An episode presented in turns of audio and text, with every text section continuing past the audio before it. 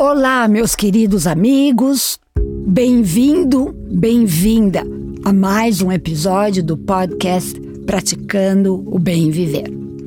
Eu sou Márcia De Luca e compartilho aqui, semanalmente, conhecimentos variados de yoga, meditação e Ayurveda para inspirar você a trilhar os caminhos do bem viver. Firmeza ou consistência dos pensamentos, palavras, atos, atitudes é um dos valores universais descrito nos Vedas, as escrituras mais antigas da Índia, como vocês já sabem. Esse valor diz respeito ao nosso já famoso e conhecido trio maravilha. Temos que ter a intenção, a disciplina para praticarmos todos os dias e dar tempo ao tempo para que as sementes germinem em frutos. A união da disciplina com foco e o tempo necessário para a evolução do que se quer resumem perfeitamente o significado da firmeza ou consistência.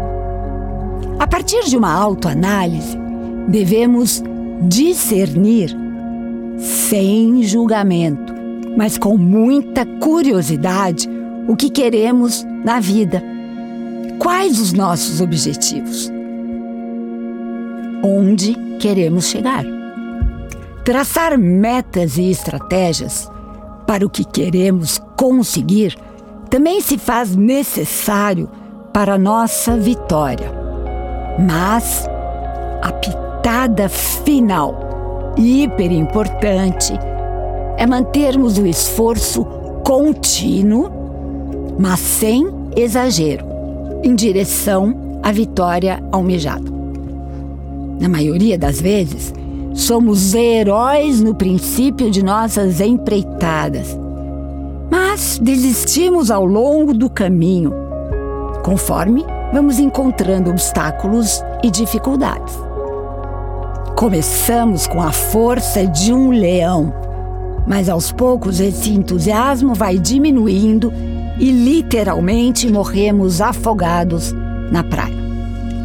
A energia do herói iniciante, entre aspas, diminui em face da nossa meta quando o esforço necessário se torna evidente. Haja preguiça, né, gente? Nesse momento, começamos a encontrar desculpas para escaparmos de nossas responsabilidades. E, finalmente, a falta de firmeza e consistência em relação aos nossos objetivos resulta em fracasso. A sabedoria indiana nos ensina que, durante a vida, temos que manter sempre um esforço contínuo, mas sem exageros, para conseguirmos o que queremos. O caminho do meio é sempre o melhor. Temos que ter um compromisso verdadeiro e coerente em relação às nossas conquistas, até as termos atingido. O caminho do meio deve ser sempre repetido e lembrado, nem tanto ao mar, nem tanto à terra, ou seja, o meio termo entre esforço e preguiça. Krishna ensina a Arjuna no campo da batalha de Kurukshetra a importância de sermos firmes em nossas decisões e sermos firmes na procura do grande conhecimento, que, como vocês já sabem, é o autoconhecimento. Vamos então, nesse momento, nos conscientizarmos da importância desse valor para a formação do nosso caráter, para que consigamos ir em direção à descoberta de quem somos e qual nossa missão nessa vida. Essa firmeza será então necessária ao longo de toda a vida, até o final dos nossos dias. Essa procura é eterna, infinita. Temos que ter firmeza e constância na observação dos nossos pensamentos, das nossas palavras, ações, decisões, nossos estudos, nos relacionamentos com outras pessoas. Resumindo, em todos os âmbitos da nossa vida. O verdadeiro conhecimento, aquele, como já disse, de quem somos nós, não é um conhecimento parcial. Não é um conhecimento de uma matéria específica, mas sim o conhecimento supremo da totalidade. Quando atingirmos esse objetivo, todos os outros objetivos virão como consequência natural. Nesse momento, sentiremos plenitude, paz em nossos corações e enfrentaremos o mundo com equanimidade.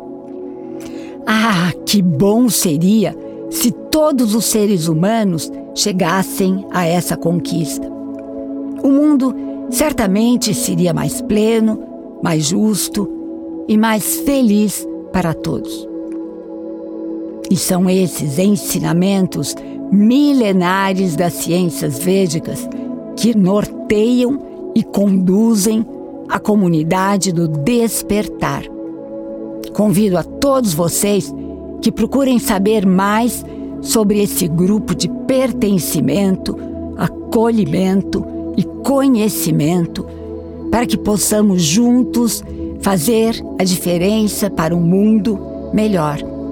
Se você é seguidor ou seguidora desse podcast, logo no primeiro podcast que fiz, há um ano atrás, você tomou o compromisso comigo para juntos mudarmos o mundo. Bem, espero por você. E aqui me despeço com a saudação indiana, o ser que habita em mim. Reverencie o ser que habita em você e todos somos um só ser de pura luz. Namaskar.